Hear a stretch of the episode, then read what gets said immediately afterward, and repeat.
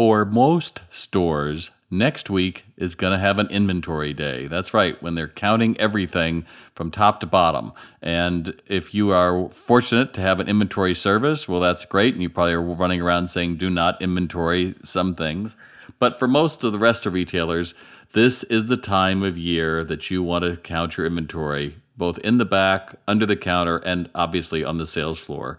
You know, knowing your true inventory helps cut down on theft and overbuys and out of stocks. And if you're looking for how to do a physical inventory, you can go on my site, retaildoc.com, and you can search for it, and I have an awful lot of tips. But the key is, the end of January, theoretically, your merchandise is at its lowest point all year, and all the returns have gone away, and you get a really good chance to get your data perfect.